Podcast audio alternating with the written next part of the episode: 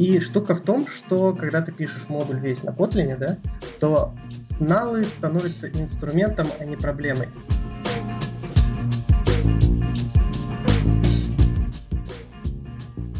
В-третьих, а, писать на JS это, ну, если честно, как по мне, несколько мазохизм.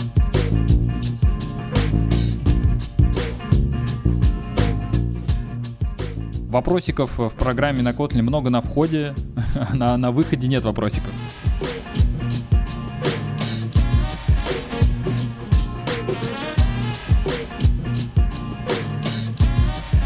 Всем привет, в эфире подкаст JavaSwag, с вами я, его ведущий Дим Валыхин. Сегодня у нас в гостях Алексей Овсянников, разработчик библиотеки TG-Bot API, это такой бот для Телеграма, разработчик на Kotlin и Kotlin мультиплатформ. Алексей, привет! Да, добрый день всем.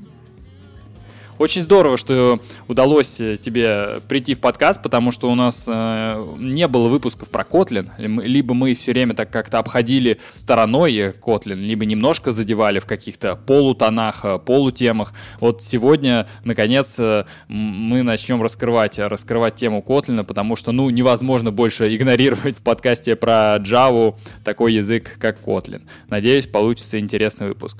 Алексей, для, для начала как-то, чтобы представиться, расскажи немного о себе, как ты, как ты пришел вообще к разработке и как ты добрался до Котлина? Начинал я, собственно, с Java, с Android.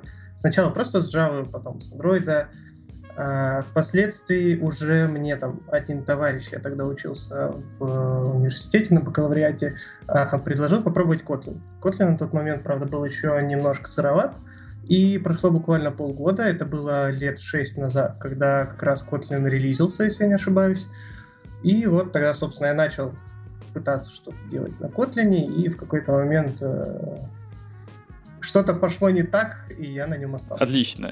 У меня сразу же прям вопрос э, про то, э, нас, насколько тебе было как бы тяжело, тяжело в него вкатиться, потому что э, я замечаю по себе, что настроить Kotlin проект это достаточно такое, ну, непростое занятие даже для для разработчика, ну, то есть э, с опытом. То есть ты копируешь какой-то темплейт, а вот чтобы с нуля все как бы там настроить, это достаточно нелег, нелегко.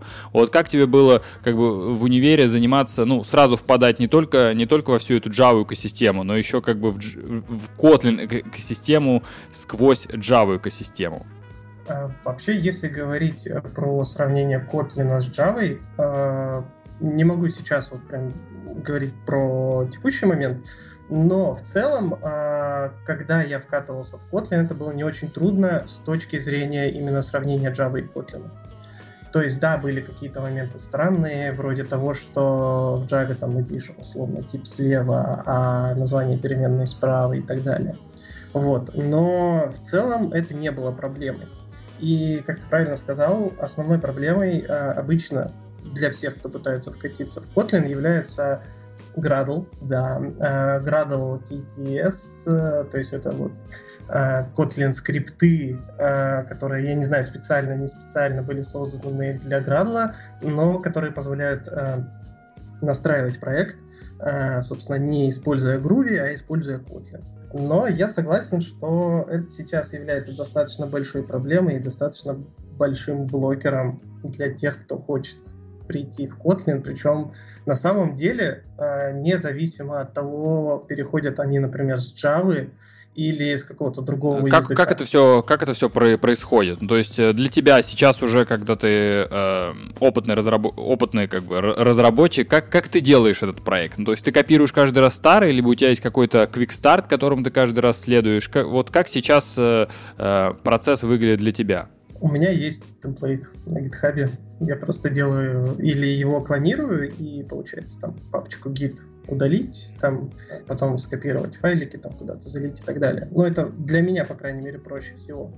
А вообще, я недавно смотрел в той же IntelliJ IDEA, э, сейчас есть очень классные визарды и э, проекты сейчас создаются ну, тоже очень удобно. То есть там можно буквально New Project нажать, там название выбрать тип, то есть там в том числе, причем сейчас даже мультиплатформа есть. И все. Ну, то есть сейчас в этом плане гораздо проще.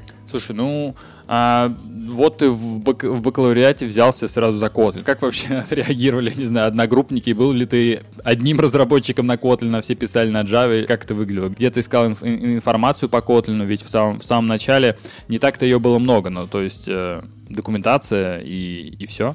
Ну, там э, на самом деле наложилось несколько нюансов, один из которых был в том, что э, я на тот момент уже потихонечку начал переходить с Мавина, в смысле с э, помов и вот этого всего. Ну, то есть мне не нравилось, что в рамках пома есть вот строгая конфигурация, да, и чтобы там отойти вправо-влево, э, нужно какие-то костыли начинать костылять. Вот. Gradle в этом плане оказался сильно flexible в общем, его гораздо проще можно как-то модифицировать. Вот. А, и поэтому к тому моменту я уже плотненько так сидел на градле. И поэтому переход на Kotlin для меня произошел проще. С точки зрения моих одногруппников и прочего, у нас ни Kotlin, ни Java толком не преподавали в универе. То есть у нас э, были там, был ассемблер, э, были C, C-Sharp, у нас там были всякие латихи и прочее такое, но даже сейчас, насколько мне известно, там э, не преподают Kotlin. Ну, потому что э, говорят, что мол, он слишком быстро развивается, чтобы его можно было эффективно преподавать в университете. Очень, очень интересный point. А как ты думаешь, почему, почему вот так вот э, он слишком быстро развивается? Может быть, изначально, ну, э, может быть, изначально не было сделано какое-то достаточно много, не знаю, проектирования какого-то. Но вот как сейчас, например, знаешь, говорят разработчики вот на Go, что типа у них э, первой версии год-два типа не будет, потому что изначально хорошо спро- спроектировано было все. Хотя, конечно, они потом добавили дженерики, вот. Но, но вот все равно, в чем, в чем причина такого? Ну, то есть Kotlin вышел, и как бы почему бы ну, не поставить некую точку и просто подождать, пока, пока пройдет какое-то время? Почему он так быстро, быстро все время развивается? Он ведь и так весь э, в сахаре и весь э, в каких-то новых и, и крутых фичах. Ну, во-первых, на момент, когда я вкатывался в него, там, если я правильно помню, даже еще модификатора Suspend не было. То есть Suspend — это специальный модификатор для функций и для лямбд который позволяет э, использовать эту функцию с э, другими функциями, тем же модификатором помеченные. Ну, то есть там,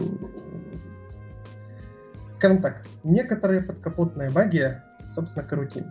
И, соответственно, на тот момент э, Kotlin точно нельзя было брать, потому что там только-только первая версия, только-только они начинают э, как-то выкатываться с точки зрения производительности. Э, то есть я когда потом в магистратуре учился, у меня диплом был по, собственно, сравнению э, скорости там, Java и Kotlin. Вот.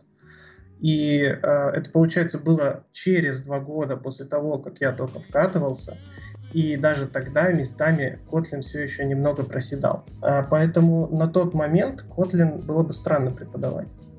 Сейчас из тех вещей, которые планируются, насколько я понимаю, это мультиресиверы, то есть есть в, я не знаю, в Java есть такое или нет сейчас, а в Kotlin есть такая штука, как ресиверы, и можно э, и, собственно, extension функции, и вот это вот все, что позволяет там создать тип, да, ну, в смысле, инстанс типа, и к нему применить какую-то функцию, которая изначально не была задекларирована в этом самом типе. Собственно, мультиресивер — это когда можно использовать вот эту функцию только в рамках э, набора некоторых ресиверов. Вот, то есть каких-то типов. И вот эта штука, например, с точки зрения понимания языка, я не знаю, как ее в итоге примут, в смысле, как она будет в итоге выглядеть. А, но сейчас, если я правильно помню, это сделано как-то типа аннотации. Как это будет выглядеть в итоге неизвестно, и, соответственно, учить этому пока рано. А когда товарищи выйдут из университета, они посмотрят такие, а что это такое? Плюс у меня сейчас, собственно, там, где я работаю, а, два человека, скажем так, изучают Kotlin, и вот они говорят, что очень сложно вкатиться, потому что очень много всего. То есть даже для работы, например, с коллекциями, а, банальные там геты, сеты, а, вот гетов я могу штуки 4, наверное, сходу назвать разных, они по-разному работают, и пока ты не прочувствуешь язык, это может вызывать... Трудности какого плана? Я понимаю, когда ну, вкатываются, знаешь, переходят э, с Java на Kotlin со словами Kotlin it's better, it's better Java. То есть они разработчики уже специально, специально идут в Kotlin с тем, потому что они наигрались. Наигрались с Java и понимают, что им, что им дает Kotlin. Те же самые там геттеры, сеттеры, вот эти дата, дата классы. То есть они как бы это осознанная миграция разработчика в Kotlin.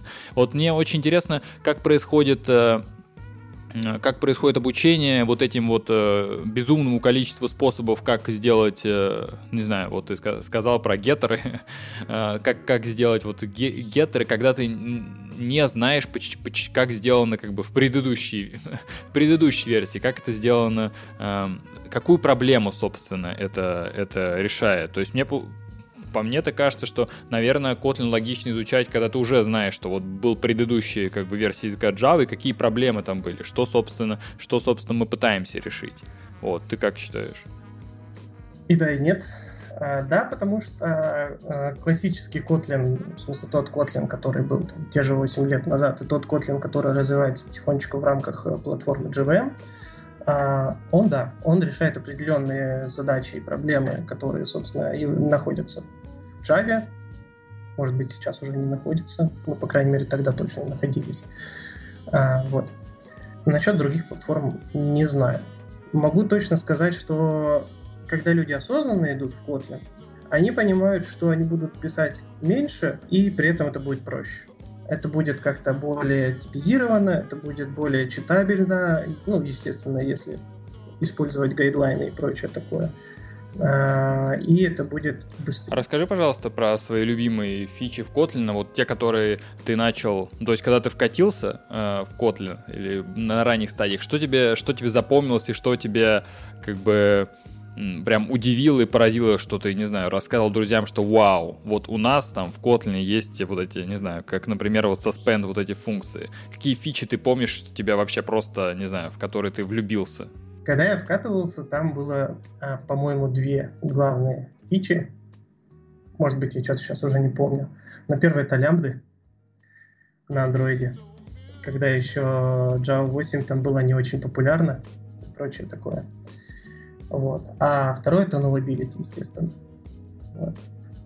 Прям вот две такие крутые штуки, которые позволяют, э, во-первых, писать э, достаточно, ну, скажем так, безопасный код. Э, в том плане, что, во-первых, ифов меньше становится в коде, которые непонятно зачем вообще нужны. Вот. Э, и, во-вторых, в принципе, удобнее. Ну, про, про if и про nullability я на Kotlin не писал, но я достаточно много смотрел на код в Dart.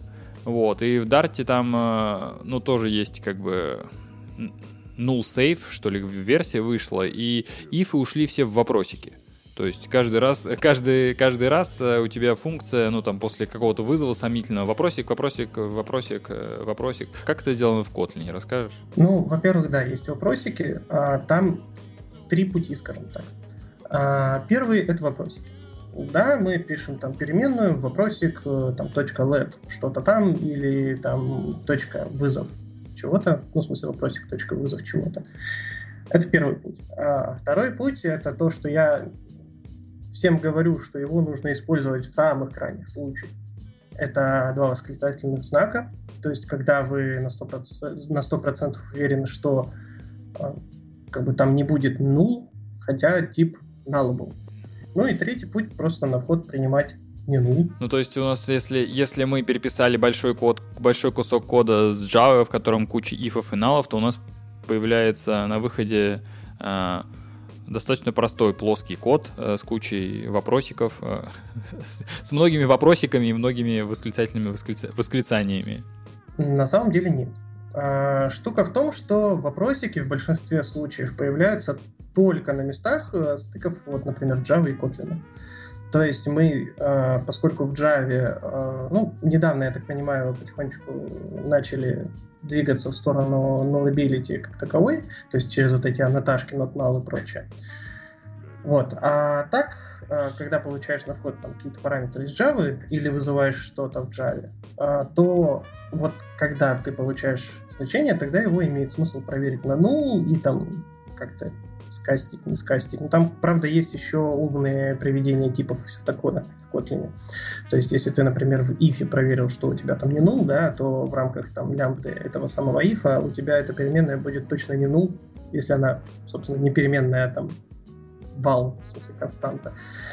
Вот. И штука в том, что когда ты пишешь модуль весь на Kotlin, да, то налы становятся инструментом, а не проблемой. То есть вот у тебя есть функция, да, и ты можешь на вход принять null. Ну, в смысле, nullable э, тип. Когда ты принимаешь nullable тип, э, по декларации это значит, что ну, у тебя как бы здесь есть два поведения, null, не null. При этом ты можешь принимать не nullable тип, и тебе просто не смогут в эту функцию null сунуть а это значит, что у тебя как бы не будет вот этих ифов, не будет этих вопросиков, восклицательных знаков и так далее. Если говорить, например, про тот же TG-BOTAPI, о котором ты сказал в начале, я, если честно, вообще не помню там восклицательных знаков. Я помню там вопросики, но вопросики эти э, находятся в одном из двух типов мест. Первый тип мест — это ответы от, собственно, телеграммной системы, и э, второй тип мест — это пришлось какое-то время назад сделать так называемые row, э, в смысле сырые поля, которые выглядят э, в точности как в Telegram Bot API. Ну, просто люди попросили, потому что не сказали, что типа так проще. Вот. В, собственно, моей библиотечке сделано так, что э, у тебя вот есть тип, и у тебя есть подтипы там, типа, месседж, например, делится на разные типы сообщений, там, ивенты, контентное сообщение, еще что-то. Вот. И когда мы пытаемся получить доступ к какому-то полю, вот там мы проверяем, что там, это переменная или там это сообщение или там еще что-то является таким-то типом, и там потом уже вопросик, точка и, собственно, поле, которое отвечает за вот это вот поле, которое мы должны вернуть. Кстати, делается как раз через э, extension property. Ну, то есть я так, я так понимаю, что э, вопросиков в программе на Kotlin много на входе, на, на выходе нет вопросиков. То есть э, получается, что мы на входе просто валидируем все-все-все возможные, всевозможные как бы инварианты, инварианты, где может быть null, где не может быть null, а потом уже в, в самих как бы модулях, написанных на Kotlin, мы встречаемся, либо вообще не встречаем вот эти вопросики, и восклицательные знаки, либо встречаем уже, ну, совсем редко в каких-то очень редких случаях интеграции с другими библиотеками. Ну, давай двигаться дальше, наверное. Вот ты закончил бакалавриат и знал, и знал уже Kotlin в какой-то мере, э, даже сравнивал с Java. Можешь ли сказать, насколько тебе было как бы тяжело найти работу в то, в то время? Как, как быстро ты нашел работу на, на Kotlin именно, а не на Java? И если помнишь, можешь ли сравнить это со своими одногруппниками, которые выбрали Java? Тут на самом деле есть два уточнения. Первое, когда я закончил бакалавриат, я еще только пощупал Kotlin. Он еще был сыроват, и я на тот момент не сказать, чтобы очень им занимался. А всерьез я начал заниматься Kotlin буквально через месяца 4. Вот. То есть там получилось как, я первый раз его потрогал там условно в апреле, да, там месяца два я его попробовал, ну так, какие-то свои проектики внутренние. Вот. А потом я его забросил, а потом поступил в магистратуру. А в магистратуре, собственно, на начале магистратуры, я уже а, попробовал Kotlin, собственно, еще раз. И получается, через год как раз появилась идея проверять там производительность и прочее такое. Получилось так, что когда я писал диплом, это было, был последний семестр магистратуры, то есть, получается, через полтора года после того, как я начал на Kotlin что-то делать, собственно, в телеграм-канале, по-моему, Kotlin Jobs, а, опубликовали, собственно, вакансию, и я по ней написал теперь уже своему коллеге. А, мы созвонились, они тогда уже использовали Kotlin со Spring, но меня потихонечку начало стягивать в сторону мультиплатформы, потому что мне, в принципе, концепция котлиновской мультиплатформы уже тогда нравилась. Она тогда еще была тоже сырая, вот сейчас гораздо лучше. Но, тем не менее, даже концепция тогда уже была очень красивая, и все, как бы, я особо-то и не искал, до этого работал на Java, на Android в основном, ну и параллельно просто занимался Kotlin. Ну, давай, может быть, тогда переходить к твоей библиотеке, которая TG-Bots API. Расскажи, откуда у тебя появилась идея, и, собственно, вопрос в том, что я тоже как-то писал пару потов для Телеграма, и когда гуглил на гитхабе какие-то библиотеки для, для Телеграма, на Java, и там достаточно, достаточно много их, и то есть э, а, куча, куча всяких библиотек на любой вкус. Почему ты решил писать э, еще одну библиотеку для Телеграма, и почему ты выбрал Kotlin?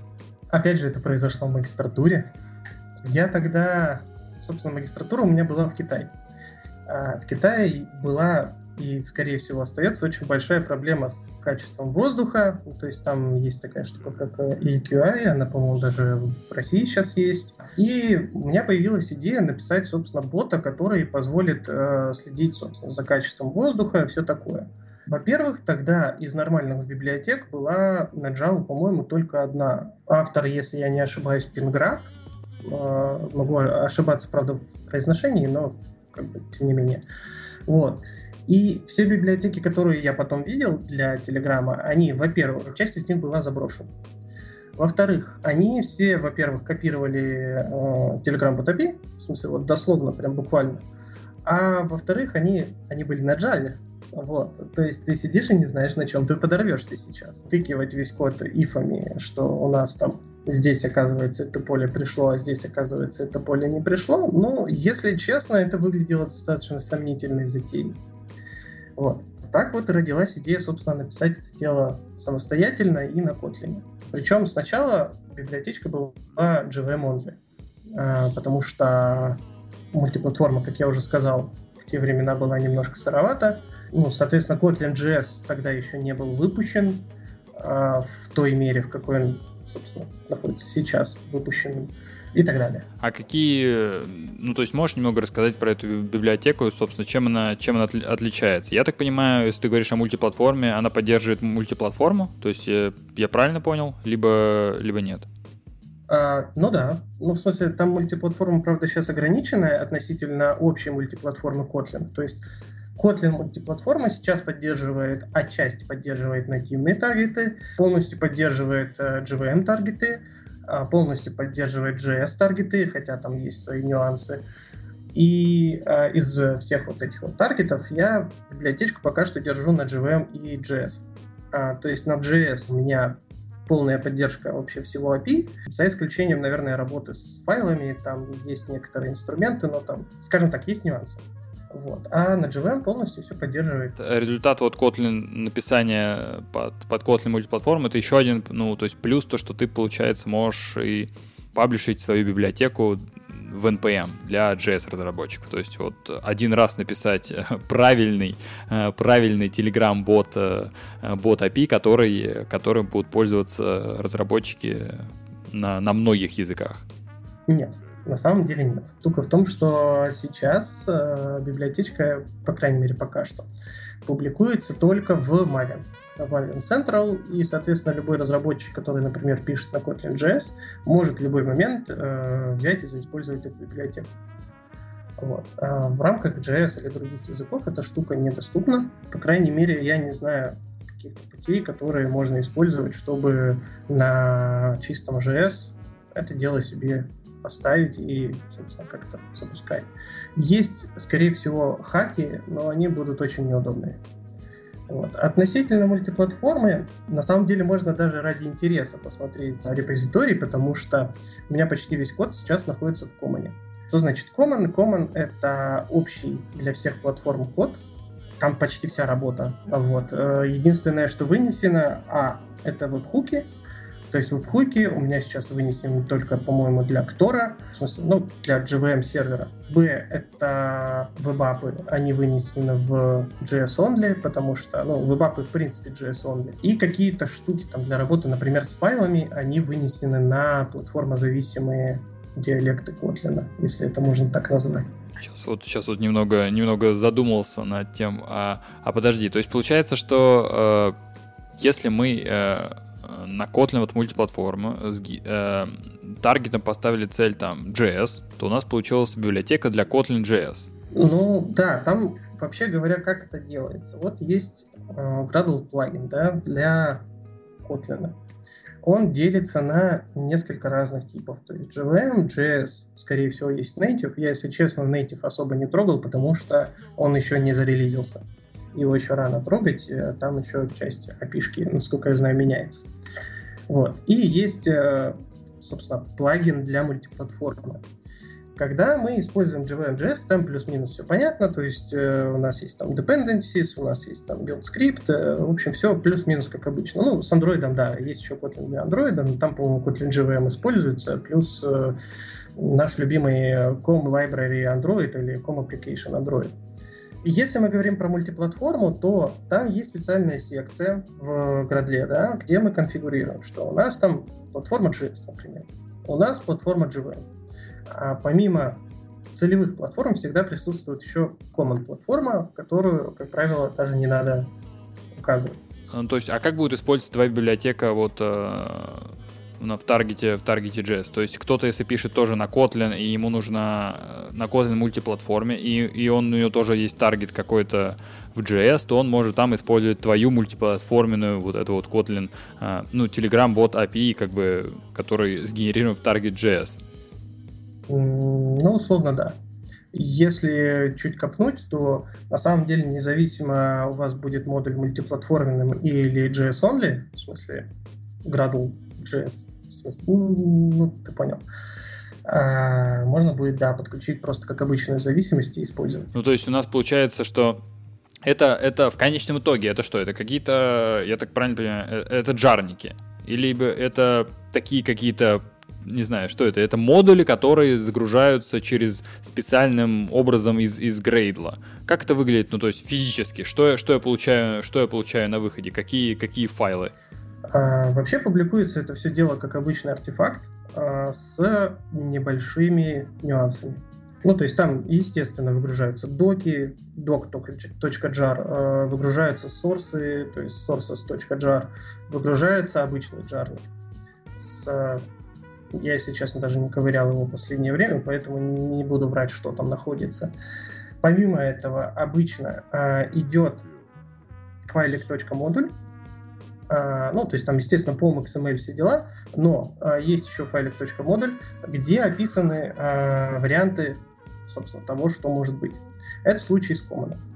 В случае с JVM.js там просто добавляется суффикс тире там JS-JVM. И, соответственно, если вы хотите подключить э, библиотечку, сейчас уже можно писать просто tg.bot и он сам автоматически зареализовывает, что вот я сейчас там буду собирать это все дело под JVM, например, и э, будет, собственно, подтягивать э, зависимость tg-btp-gvm. Ох, очень нетривиально. Ну, то есть, я не знаю, надеюсь, слушателям как-то это, ну, то есть, э, когда они это слушают, они воспринимают на слух все, что происходит, но я, честно говоря, немного, немного с трудом успеваю.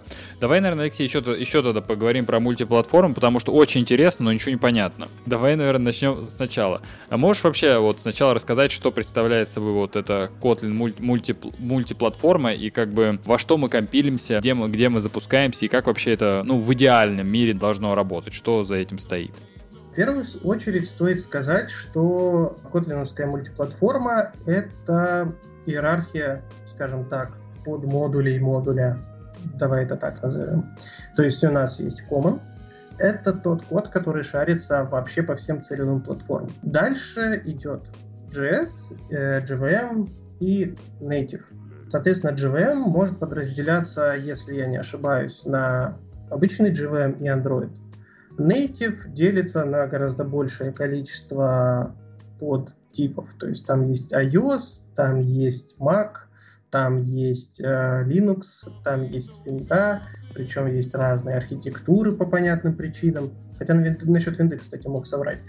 Э, но точно видел э, таргеты Linux.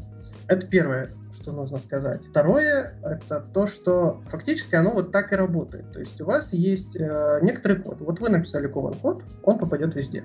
То есть потом, когда вы будете писать э, какую-то там штуку, которая будет этот код использовать, да, вы там опубликовали свою библиотеку, все такое, на самом деле все не так страшно, как я описывал до этого. Вы просто пишете также там implementation или API, э, потом название зависимости, и как бы все, и вам становится внезапно совершенно неважно, мультиплатформа это или что-то еще. И, соответственно, у вас будут подтягиваться те, э, тот код, те зависимости, которые, собственно, относятся к вашей платформе. Вот. И в Kotlin мультиплатформе есть достаточно большое количество всяких э, инструментов для работы, собственно, с этой самой мультиплатформенностью. То есть, э, во-первых, естественно, expect actual. Actual. То есть это такой инструмент, который позволяет вам описать некоторый тип, некоторую переменную, э, некоторую функцию, которая э, имеет свою сигнатуру, да, то есть она на вход там какие-то параметры получает, э, на выход что-то, соответственно, отдает, а на каждой платформе вы уже сами реализуете. Кстати, одна из вещей, которых не хватает, это дефолтная реализация, но это так, к слову. А, то есть, чтобы можно было в Common прописать то, как оно по умолчанию должно себя вести, а там уже на каждой платформе, собственно, описывать как-то это более нативно, чтобы это было там быстрее, оптимальнее, там, по памяти еще что-то. Вот. Э, и, соответственно, там вот в модуле JVM Main, например, вы описываете, что там у нас функция, не функция, я вот описывал, кстати, файлы мультиплатформенные, да, для JVM и JS. А, то есть там мне нужно было что? Size, в смысле размер э, байты получать, э, имя файла, MIME тип, вот. И, соответственно, я объявил просто expect mpp файл, сделал actual на, собственно, платформах, на JVM.js, да, а, где, по сути, на самом деле даже не класс указывал, а type alias для файлов в JS и в JVM. Это все звучит сложно, но если в это дело вкатиться, оно на самом деле очень простое и очень логичное.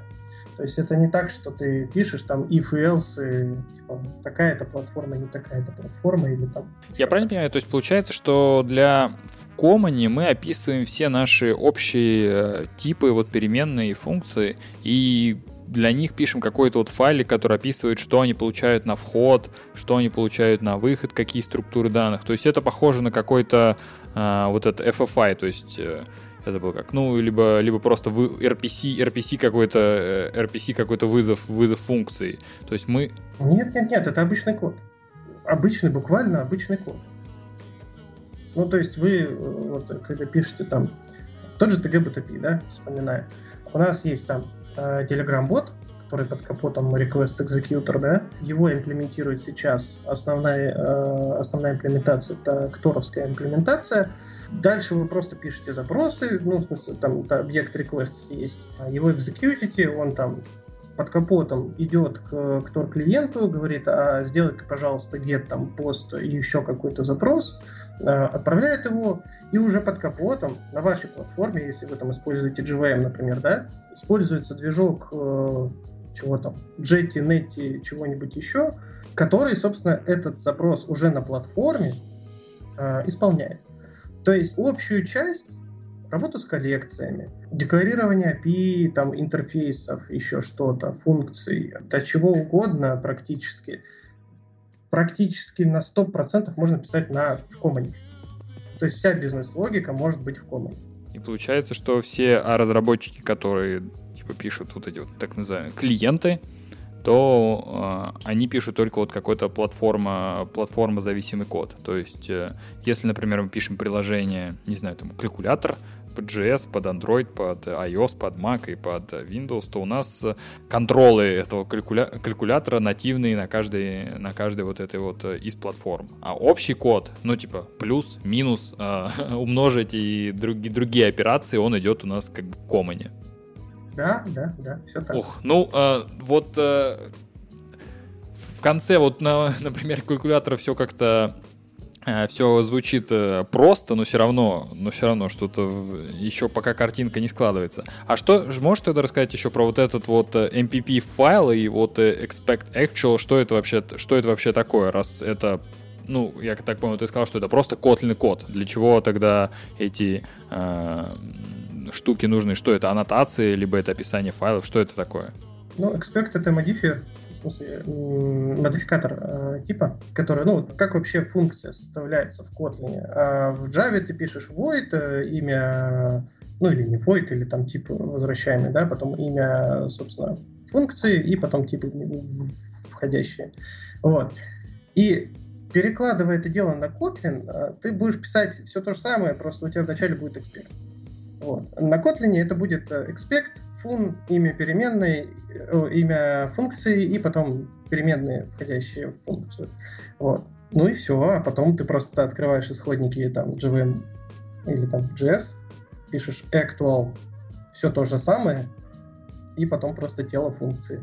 Все. То есть это что ли как интерфейс, интерфейс и класс, да? То есть получается?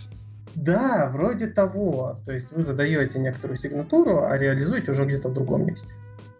Ну, либо как в, где, в C или там C++, вот эти header, header всякие файлы с реализацией этих, этих header функций. Да, вроде того, вроде того. Интересно, но, конечно, очень как-то все это сложно, особенно на слух, и интересно, как это вообще, ну, то есть, если мне нужно было писать, например, какую-то библиотеку, ну, например, для Telegram, я бы, наверное, ну, вот самый, сам, пошел бы самым простым путем. Это когда ты пишешь э, вот все, все на Java, либо все на Kotlin, и потом как бы выставляешь какой-то ну, даже я бы написал, наверное, все на Java, выставил как какой-то а, какую-то api там для Kotlin, либо какой-то модуль, который бы ее использовал э, для Kotlin. Почему именно ты выбрал мульти, мультиплатформу и а, ну, если есть ли пользователи вот именно а, таргета, например, на JS? А, есть ли кто-то, кто уже использует вот Telegram Bot API с таргетом, с таргетом JS? Я могу точно сказать, что у меня в компании сейчас э, начинают пользовать вебапы с таргетом на JS. Вот. Э, я могу сказать, что я сам делал парочку таких мини-ботов, которые работают в JS. Вот. Плюс э, JS это же не только браузер, э, но и 3-4 NPM модуля. Так вот, можно же писать и сервер на JS, и берешь Kotlin JS и пишешь работу с Telegram. Вот. А звучит это все на самом деле действительно очень сложно. JVM, JS, там, expect actual и вот это все. Но, во-первых, мне было интересно, когда я, собственно, начал переходить на мультиплатформу. А во-вторых, это получилось очень просто. То есть, если э, правильно использовать э, все вот эти вот принципы а там open closed э, вопросы иерархии и так далее, то переход на мультиплатформу не будет болезненным с точки зрения переноса кода. А, потому что болезненным в данном случае будет только то, что завязано на платформу. То есть, например, как я уже говорил, работа с файлами, работа со стримами. А, и то, кстати, если вы подключаете кейтер, то там внезапно все становится сильно проще. Ну, потому что там свои инпуты есть. Я очень надеюсь, кстати, одна из более больших в Kotlin это то, что нет э, своей библиотечки для input-output стримов и вот этого всего. Ее какое-то время пытались вроде как развивать, потом это все ушло в кутор. Э, сейчас, я так понимаю, она стагнирует. В общем, печально это все. Вот, но в целом а, проблемы в том, чтобы перенести код с Kotlin JVM или там Kotlin JS, ну, Kotlin JS более да, с Kotlin JVM перенести на мультиплатформу, мне кажется, это будет не сильно сложно. Ну и да, вы экономите силы, как бы зачем два раза писать одно и то же, учитывая, что общая логика будет все равно везде одинаковая. Ну, а получается все равно, то есть э, какой выигрыш от этого? Ну, то есть, э, я, если напишу на, используя Kotlin мультиплатформу, то есть, этой библиотекой смогут пользоваться разработчики тоже, которые пишут э, на Kotlin JS только, и все. Просто на JS они как бы... Те, кто просто, не знаю, пишут на JS, там, э, не смогут пользоваться вот этой, вот этой библиотекой. То есть нужна именно, нужно именно изначально создавать Kotlin, Kotlin JS проект. Ну, во-первых, я, если честно, не встречался с запросом э, на прокидывание каких-то биндингов к э, чистому JS. Вот. Ну, то есть там товарищи же сидят разные, у нас там чатики, э, общаюсь я с народом иногда, и никто не говорил, что им нужно из JS что-то вызывать. Это во-первых. Во-вторых, кстати, ничто не мешает э, создать просто небольшой модуль э, себе Kotlin.js и сделать биндинги для JS, если для того, что тебе нужно. В-третьих, писать на JS это, ну, если честно, как по мне, несколько мазохизм. А, то есть мне сейчас иногда приходится писать на JS, и после Kotlin я туда прихожу и не знаю, где я подорвусь. Вот. Поэтому писать на чистом JS я вообще не рекомендую, тем более, что сейчас есть TypeScript, опять же Kotlin.js, но Kotlin.js, ладно, его сложно заводить, но есть TypeScript. Mm-hmm. Зачем?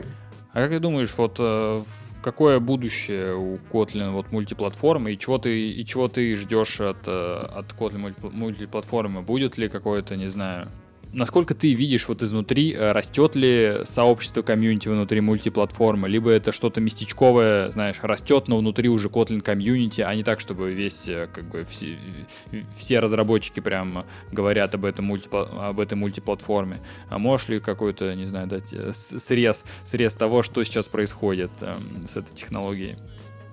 Ну, местечковым это было лет пять назад. Сейчас уже появляется... Во-первых, я могу сказать, что очень большое количество библиотек появилось. То есть сейчас уже спокойно можно работать с часами, сейчас уже спокойно можно работать с запросами в интернет, сейчас уже спокойно можно работать даже с шифрованием крипто. Ну, в смысле, SHA-256 и вот это вот все.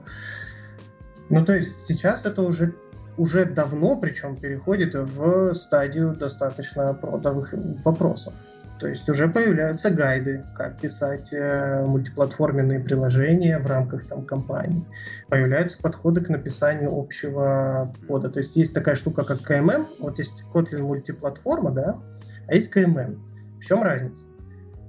Маркетинговые, на самом деле, по большому счету, хотя, насколько я понимаю, функционально они все-таки немного различаются. Разница в том, что KMM нацелен буквально на мобилки, то есть это iOS и это Android, насколько я помню. И там, например, уже тоже сложилась практически своя практика того, как писать common код, как писать там графический код, в смысле, э, графические части, да, и прочее такое. Насчет будущего, ну, мне кажется, что если дальше пойдут по правильному пути, то есть они корректно выстроят такие, эту иерархию, то есть сейчас иерархия там не совсем строгая, она то ли в превью, то ли как. А, ну, то есть все, как я и говорил, просто они потихонечку это дело еще стабилизируют э, и исправляют местами.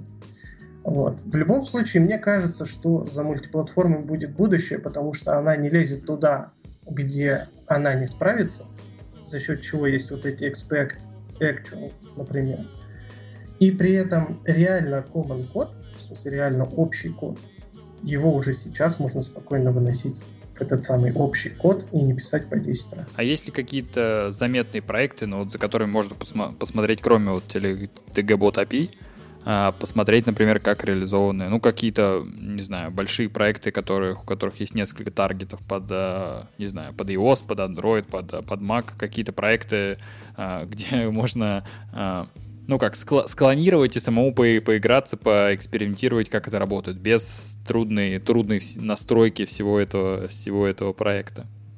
Ну, поиграться я могу просто скинуть свой темплейт, его клонируешь себе, запускаешь в идеи и вперед писать код. Там инструкция приложена, все, что надо, то есть, ну, как бы там проблем не должно быть. Вот. А плюс э, для поиграться всегда есть new project э, в той же IntelliJ IDEA. Если посмотреть какой-то common код для больших проектов, это, ну, во-первых, это обвязка вся практически котлиновских библиотек, то есть это Kotlin карутины, это котлиновская сериализация, есть клок товарища CoreLips, ну, в смысле, э, я так понимаю, группа так называется, CoreLips, но ведет ее один человек не знаю, как другие у него проекты, но Clock, например, он точно распространяется на достаточно большое количество таргетов, и можно его тоже посмотреть. Есть проект, связанный с UID, например, тоже можно взять, посмотреть, как он написан, а, какие там нативные есть таргеты, не нативные. Недавно пощупал вот KM логинг ну, то есть логирование кроссплатформенное тоже может быть интересно, потому что там, насколько я понимаю, используются нативные логеры на каждой платформе, на JS, на JVM, на нативе даже. И при этом он является достаточно хорошо кастомизируемым, по крайней мере, на первый взгляд. Для слушателей, наверное, приложим, приложим все ссылочки несколько на проект, на проекты и на темплейт, чтобы можно было, чтобы можно было посмотреть и а, как бы пощупать и пощупать руками, посмотреть, что это, как это выглядит, а не так вот э, на, на, на слух. На слух сложно, я да, понимаю. Да. А, Алексей, еще давай, наверное, попробуем вернуться к Kotlin. Спасибо большое за обзор плат мультиплатформы. Я до этого как-то с ней не работал, мне сейчас стало намного понятнее, что это, что это такое, хочется а, попробовать на каких-то простых, а, на простых приложениях. А, давай вернемся к Kotlin. Можешь ли ты рассказать какими-то, не знаю, большими э, такими большими мазками о том вообще, какие, э, по твоему мнению, самые большие фичи после выхода Kotlin уже потом вот э, появились в Kotlin после релиза. Что-то самое, самое заметное, самое полезное для тебя. Ну, я хотел бы просто еще раз напомнить, что я достаточно давно не пишу на Java на постоянке, то есть иногда у меня бывает так, что я какой-то код смотрю, какой-то код, э, может, даже пописываю, но это происходит очень редко. Поэтому какие-то вещи, которые я сейчас буду говорить, э, вполне могут присутствовать на Java, вполне могут присутствовать на Java уже давно, но при этом как бы для меня быть неизвестным. В Kotlin очень большое количество вещей, которые позволяют писать очень крутой код, как ни посмотри. Начиная вот с Suspend, о котором мы говорили, да, что такое Suspend? Вот у нас есть потоки, карутины, которые в Kotlin используются для асинхронности. Они работают чуть глубже, то есть это вот типа green thread, что-то такое. Штука в том, что Тред используется практически постоянно в случае, если там на диспетчере, который владеет этим тредом, э, что-то запустили. Вот. То есть, если у вас есть там дефолтный диспетчер, да, или скоп и так далее, неважно, не буду вдаваться, наверное, в подробности пока что. В общем, если вы ждете ответа откуда-то там, другого сервера или еще откуда-то, ваша карутина засыпает, просыпается мафия. То есть просыпается другая карутина, и продолжает работать на этом же трейде. То есть даже при работе на одном потоке получается достаточно круто это все рассинхронить, скажем так. Вот. Вторая очень классная штука это вот extension функций и property. Насколько причем я знаю, они тоже, как и Suspend, как и Green Thread, uh, существовали еще до Kotlin. То есть эта штука uh, такая, ты берешь там тип, пишешь к нему Э, какое-то расширение типа val, там mpp файл тот же, да, о котором мы говорили, точка э, файл size, да, э, и потом пишешь, какую, откуда мы и что берем. Или там есть функции, например. То есть для тех же строк в Kotlin очень много расширений, очень много. Часть из них используют, естественно, нативные реализации в рамках там, каждой платформы, Потому что, как мы помним, помним в JVM, например, для работы со строками тоже куча всего, но оно, насколько я помню, вынесено отдельно. Ну да, там своя, как бы, там есть э, из библиотек многое берется, всякие там э, из Guava strings, например, либо какие-то еще э, всякие штуки для common lang. Сама в самой строке в Java не так-то не так-то много всяких extension функций. Вот насчет, кстати, extension функций, а тебе не кажется, что их даст, ну, прям слишком много? Ну, то есть, э, если э, какое-то количество extension функций, на котором как бы можно, можно остановиться. Но то, что я слышал о Kotlin, то есть, ну, действительно там какое-то просто ужасно много их. Ну, тут есть два нюанса. Во-первых, их нужно уметь готовить. В том плане, что э, пихать extension функции куда ни попадя, это такая себе идея. То же самое я могу сказать про там силы класса, силы интерфейса, например, но это можно будет позже обсудить. Насчет extension функций, их не бывает много, если они хорошо структурированы. То есть, вспоминая те же списки, например, да, причем, кстати, хотелось бы тоже сказать, что в Kotlin списки разделены на два типа mutable и обычные списки. Обычные списки нельзя менять. Штука в том, что для mutable списков есть куча а, вот этих вот гетов, о которых я говорил раньше. Там есть get or null, get put и так далее. И по семантике, собственно, не по семантике, а по названию а, функции понятно, что она делает. И в таком случае этих экстеншенов не может быть много, потому что они очень легко запоминаются раз, и они э, очень легко применяются два. То есть, ну, если вы делаете getorEx или getorPut, ну, понятное дело, что происходит в лямбде, которую вы будете туда передавать, например. Какое-то время я баловался экстеншенами, и это было неправильно, и я себя сейчас очень сильно за это корю, э, потому что, да, неправильно приготовленные экстеншены приводят к extension hell, давайте это так назовем. Э, ну, то есть ты смотришь, у тебя глаза разбегаются, и непонятно, что делать. Ну, то есть в Java у нас dependency hell, и в Kotlin у тебя может быть extension hell, и в принципе, наверное, hell ты можешь сделать из любой, из любой фичи, если будешь его overusать. Вот именно, да. Всегда так, всегда так. Вот ты затронул тему силд э, э, классов и силд интерфейсов, э, и мне стало интересно про то вообще, что ты ты сказал, что не сильно следишь за Java, но вот э, Java постепенно как бы догоняет Kotlin, Kotlin по, по фичам, например, там э, вот то, что сейчас вот прям идет так вот на хайпе, это проект вот Loom, который как бы core-рутины, либо Go-рутины, либо э, там Await Async из нескольких других языков. То есть э, в Java скоро приземлится вот такой проект, который будет э, э, наподобие, наподобие Корутин, такие виртуальные потоки будут называться. Ну и также Sealed классы и всякие рекорды тоже появляются в Java. И интересно, что вот какие-то ранние, ранние решения Kotlin там, не знаю, про, дат, про дата классы и, и, и, и, и решения в Java, которые уже спустя выходят, как вот рекорды через несколько, э, через несколько лет после, после Kotlin. Получается, что такое как бы э, они друг друга иногда догоняют, иногда пересекаются, два, два, два вот этих вот языка. А, продолжая, продолжая вот про, про фичи, а, ты что-нибудь видишь такое вот, а, то, что появляется в то, что появляется в Java уже после того, как появилось в Kotlin, или, не знаю, замечал так и, и говорил такой, да, вот у нас уже есть такое давно, и мы этим пользуемся, наконец-то это появилось в Java. Ну, все новости, которые я читал, то есть, да, я слышал про рекорды, не знаю, правда, про Силады, про Loom. Если я не ошибаюсь, это та библиотечка, которая пытается имитировать, собственно, вот эти саспенды, когда мы кладем там карутину на полочку, да, и там достаем другую карутину и запускаем на этом потоке. Но там, насколько я помню, есть большие проблемы с тем, что текущий код, он несколько не ориентирован на такой подход. Вот, и появляются проблемы в отличие от Kotlin. То есть Kotlin сразу декларирует, что как бы, ну, нет, потока безопасности тут не будет, если вы ее сами не будете гарантировать. Ну, то есть, как бы ее можно легко достичь на самом деле. Но я думаю, что это немного другая тема. А, насчет рекордов а, и прочего такого, если честно, все, что я видел а, относительно Java, а, что пыталась догнать Kotlin, оно все выглядело хуже, по крайней мере, на первый взгляд не помню уже сейчас, в чем было дело с рекордами. А, я точно знаю, что на Java был какой-то постпроцессор, препроцессор, не знаю, как это правильно назвать, но, в общем, штука, которая генерировала геттеры сеттеры. Вот.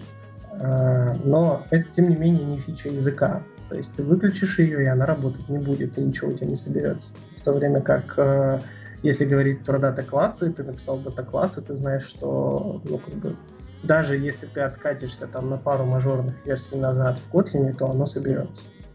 Если говорить про Java как про догонялки, насколько я понимаю, Java сейчас очень сильно сдерживает а, вот этот вот груз compatibility. То есть э, почему считается, что, скорее всего, Java не догонит э, Kotlin, по крайней мере, в ближайшее время. Потому что часть вещей не будет совместима те же силы класса. Если я правильно помню, когда вышла Java 9, это была практически катастрофа, потому что там появилась такая штука. Во-первых, там очень многое отрезали из того, что было как бы не рекомендовано к использованию, но все это использовали. А во-вторых, там появилось ограничение видимости типов а, в рамках модуля. То есть вся вот эта система модулей, вот это все. И силады в Kotlin, они как раз работают по этому принципу. То есть они в рамках модуля ты можешь расширять класс, даже не в рамках модуля, а в рамках пакета, но не дальше.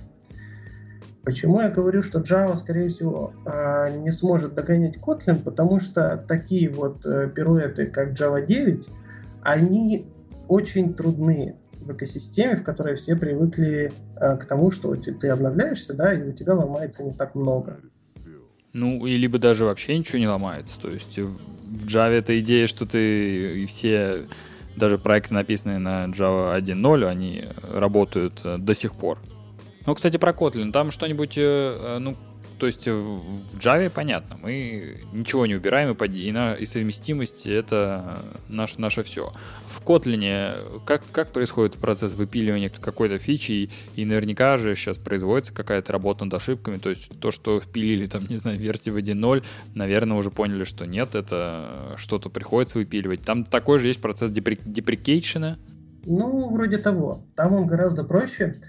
То есть э, в силу того, что Kotlin, во-первых, не стоит на месте, во-вторых, достаточно быстро развивается, скажем так, как вообще работает deprecation? Я не знаю, скорее всего, в Java также, да и в других языках тоже.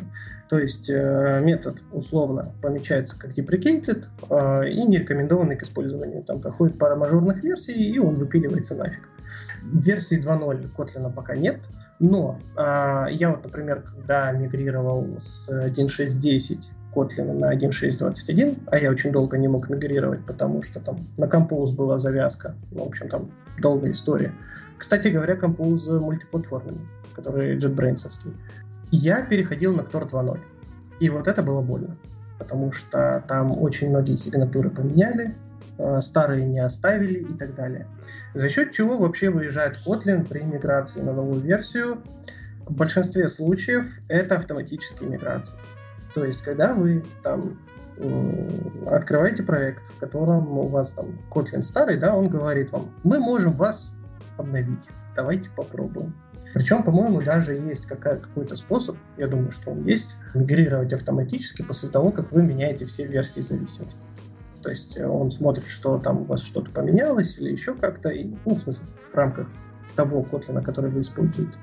И это дело сам переводит на новые рельсы. Насчет выпиливания, кстати говоря, каких-то вещей. Я не помню, чтобы из Kotlin выпиливались какие-то фундаментальные части. То есть э, я, по-моему, читал интервью Брислава, предыдущего SEO, не SEO Котлина, ну, в общем говоря, товарища, который был э, во главе, скажем так, всего этого дела. И он говорил, что они очень жалеют, например, о делегатах. Ну или не очень жалеют, а просто жалеют о делегатах. То есть они получились неудачно. Но их не выпиливают, потому что, во-первых, они работают, во-вторых, выполняют свою функцию, а в-третьих, ну, не используйте. Ну, в смысле, буквально там ничто не мешает, например, использовать другую парадигму. А ты начал говорить про Compose, и я тоже слышу. Много раз слышал про, про эту штуку, но не уверен, что до конца понимаю вообще, что это, что это такое. Э, можешь рассказать э, про, про него? Да, я думаю, что да, но без умных слов, к сожалению. А, если я не ошибаюсь, а, Compose это, ну, вообще говоря, Compose это библиотека а, плюс компайлер плагин для работы с графическим интерфейсом в Android. Потом уже подсуетились ребята из JetBrains и запилили свои свою библиотечку для JavaScript и для JVM, в смысле для десктопа JVM, по-моему. А, не знаю сейчас, есть ли таргет на native, скорее всего, пока что нету, и не знаю, будет ли. Общей части в Compose, насколько я помню, не очень много. То есть, например, те же элементы вы будете писать на каждой платформе свои. Но общая схема такая, что у вас есть некоторый стейт, неважно, где он находится. И, соответственно, вы вместо того, чтобы писать там, обновлять весь экран, проверять вручную, там, что стейт поменялся, как-то что-то перерисовывать. Вы просто в стейт ставите новое значение, и как бы нужная часть экрана перерисовывается. Вот и все. В этом весь композ, если вкратце. То есть там есть э, стейты списков, стейты мапов и обычный стейт. Вот. Э, стейты списков, соответственно, вы добавляете элемент в список, и он автоматически отрисовывается там, где мы по этому списку сделали for. Вот. По мапе, насколько я понимаю, то же самое. Хотя мне они, если честно, пока что ни разу не пригодились. Вкратце, композ вот такой. Ну, а это для... Если это для интерфейса, а ты, ну, то есть что-то пробовал на нем э, разрабатывать, э, какие-то про- простые интерфейсные, не знаю, решения, пробовал компилить его тоже не знаю, что, что, что такое, что такое э, Compose э, на JS? Это типа веб-канвас в браузере или, или как? Нет. Там работает все немного по-другому. Насколько я понимаю, ребята использовали старую добрую конечную машину, в смысле, конечные автоматы, вот, э, так же, как в карутинах в свое время сделали. А, то есть у вас есть некоторое состояние, а, у вас есть некоторая функция, composable функция, да? А, как только состояние меняется, он отслеживает, собственно, где а, это самое состояние находилось, а, ну, в смысле, куда оно попало, в какие части этой composable функции, и ее перерисовывает. Насчет композа на разных таргетах, на GVM я его пробовал, ну, мне было не очень вкусно, прямо скажем. На андроиде мне тоже не очень понравилось, но там, скорее всего, я просто не умею готовить. А на JS я сейчас написал достаточно большую систему, опять же, на работе. И если честно, это получилось очень круто. То есть мы берем обычный HTML элемент. В рамках этого обычного HTML элемента, а, в зависимости от состояния, каким-то образом рисуем что-то. То есть вот мы создали там текст, да, а у нас есть стейт этого текста, стейт от строки. Изначально она, например, пустая, да. Дальше что происходит? Мы берем вот этот самый HTML элемент, говорим э, render, composable и что-то там, in HTML элемент, давайте так это назовем, но функция там по-другому называется. Передаете туда этот HTML элемент, и внутри этого HTML элемента делаете, например, div. Div это делается тоже там uh, composable функции. Внутри этого div указываете этот текст, все. И каждый раз, когда вы будете менять этот текст, вы делаете state value равно что-то там, а composable функция сама будет это дело перерисовывать уже в конвасе, HTML, не в конвасе, а в доме HTML. То есть это такое как бы паб, это, publish subscribe, то есть ты подписываешься на какой-то объект, и потом при изменении этого объекта он там автоматически, реактивно, эффективно обновляет, обновляет э, компоненты, зависящие от этого состояния. Ну, вроде того, только вручную ты нигде не подписываешься, не отписываешься. Угу. То есть это под капотом внутри. Да, да. Классно. А, Алексей, ну, э, мы достаточно много уже обсудили. Может быть, э, вот ты э, начал говорить про работу и э, какие проекты ты там пишешь на Kotlin по работе. Э, можешь немного рассказать, если, если это возможно, про, про проекты, архитектуру, что вы, дел, что вы делаете вот, э, э, на проектах, вообще как там вписывается Kotlin и почему вы его, и почему вы его выбрали? Ну, краткий ответ почти все я делаю на Kotlin. Чуть более длинный ответ. Сервер, во-первых, ну, не Spring. То есть есть такая штука, как Tor сервер. У меня там куча модулей. Э, каждый модуль там разделен на три своих подмодуля. Common клиент сервер. Э, соответственно, в Common какая-то общая логика этого модуля. А, ну, фичи, давайте так их называть.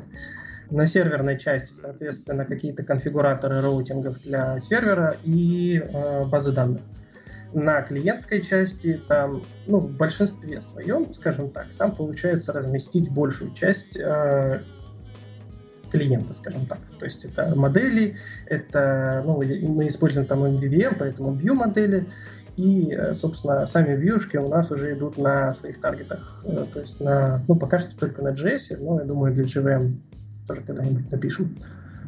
А так, по проектам-то что угодно если честно. То есть у нас есть проект на андроиде, там работа с картами, э, разметка на карте. То есть там вообще я работаю в компании, которая работает электрическими сетями. Вот. И работа на андроиде у нас производится э, с разметкой электрических сетей. Вот полностью на Kotlin. А как вообще Kotlin там появился в проекте? Это была твоя идея его принести, и либо, либо он уже там и был, и как вообще там вы находите разработчиков, как относятся коллеги к Kotlin, нравится, не нравится, то есть э, какие-то э, инсайды, инсайды с работы? Если вкратце, то а, проект этот я начинал сразу на Kotlin. Ну, то есть этот, этот проект появился при мне. Мной появился, давай так это назовем. Да. А, как, как, как относятся, ну, большинство прикладников наших, э, то есть ребята, которые пишут э, там бэки с базами данных и вот этим всем, они пишут на Kotlin. Я не знаю никого, кто у нас э, писал бы не на Kotlin и при этом работал бы где-то в прикладных местах. Насчет каких-то инсайдов, ну, я могу сказать, кстати, что с Vue, которая в Vue, Kotlin.js работает очень больно. Вот, потому что там бидинги нормальные ребята так и не смогли прикрутить. Ну, то есть оно как-то там работает, но это не очень, не очень удобно получается. Я у себя в работе использую UI-Kit, это, который JS UI-Kit. А я написал для него свои биндинги, которые, причем, кстати, буквально external, то есть ну, в Kotlin JS есть такая штука, что можно объявить external тип, например, да, и при этом ты не будешь писать, откуда у тебя берутся там значения для полей, значения, что происходит в функциях, да, ты просто описываешь э, сигнатуру функции, и она как-то там работает. А под капотом это дело все биндится к чему-то. Вот. И у меня получилось такую штуку сделать для UI Китая, это, это прям супер круто. Вот. Вместе с Compose, кстати говоря, работает. Compose.js. Вот. Насчет как относится... А когда я работал на прошлой работе, не на прошлой, на самом деле, на сильно более прошлой, э, там все плевались на Java на тему какой-то там очень странной технологии. Э, сейчас уже не буду называть, потому что она там внутренняя, скажем так. Очень плевались. Насчет Kotlin, наоборот, э, народ говорит, что окей, ладно, хорошо, все, будем работать. Насчет найти народ, Единственная проблема сейчас с Kotlin, э, в смысле обучения новых людей, это в обучении, вот как я уже сказал, пониманию того, что если у тебя есть get, да, и рядом есть какие-то экстеншны, типа get, get or что-то, то основная проблема именно в том, чтобы люди научили, научились это чувствовать, когда пишут код. А в остальном проблем нет. А я правильно понимаю, что ты пишешь, получается, и сервер, и, ну, то есть и клиента, и интерфейс, то есть это получается такой full stack Kotlin разработка? Да, да. Интересно. Ну, то есть, и получается, что вам нужно тоже, если искать разработчиков, вы будете, э, вы будете искать э, Kotlin разработчика, и как бы, который будет писать вообще все, все, все части, все части, либо те, которые, те, которые выберет. Ну, все части не обязательно, на самом деле. А, если ты божественный верстальщик, а верстка на Kotlin JS не сильно, если честно, отличается от верстки там на каком-нибудь JavaScript, потому что ну, по сути, вы вызываете также там, ну, не append элемент, да, div, что-то там, и не создаете как-то просто div, а ну, ну, вызываете функцию div, ну, передаете туда классы, ну, и все. И если, говорю, если это божественный верстальщик, то почему бы и нет? Вот. Но это должен быть прям божественный верстальщик. А так, да, в среднем это full stack, потому что, ну, я говорю, большая часть кода находится в комане общего кода. А в серверной части у нас только конфигураторы, то есть это роутинги. Часть из них, причем такая абсолютно типовая, посмотрел в соседний, скопировал, вставил практически. А вот, ну, как бы не проблема. А что вы используете? Что вы используете как, как базу данных? Куда вы деплоитесь? Где вы там, не знаю, хоститесь? Как это все, как это все собирается? Есть ли у тебя? Можешь ли ты про это говорить? Да я не думаю, что это большая проблема. Но хостимся там у себя. Вот. А, собирается это все в докер образах. А, деплоится, соответственно, это все в докер регистре и потом оттуда подтягивается. Вот. То есть тут секрета никакого нет. А про базу данных, про, про, те, про тесты, про CI, CD? Тесты, с тестами все очень, скажем так, сложно. Вот, потому что, скажем так, не все вещи имеет смысл тестировать, особенно если у вас там один плюс один. Вот. А вообще, ну, Kotlin полностью поддерживает э, тесты. Причем можно писать тесты в Common, в Common, в смысле там есть target common тест, вот, и прогонять на каждой платформе, проверяя, что на каждой платформе он выдает один и тот же результат. Я в свое время таким образом проверял, что у меня хексы и хэши корректно обрабатываются на всех платформах, в том же TB Вот. Насчет баз данных используется Kotlin Exposed, но э, если совсем честно, то, во-первых, базы данных, естественно, имеет смысл использовать на JVM. А на JVM вам доступно вот, вот все многообразие как бы зоопарка, которое там есть. А из нативного на Kotlin есть Exposed, есть другие не вспомню, если честно. А, вот. Но, насколько я понимаю, ORM нормальных на Kotlin сейчас нету. А, есть только вот биндинги к там, SQL, скажем, а, SQL Delight, вот, по-моему, так называется библиотечка еще одна для работы с базами данных. А вообще у нас Postgres. обычный Postgres, то есть у нас идет Exposed, JDBC и Postgres. Супер.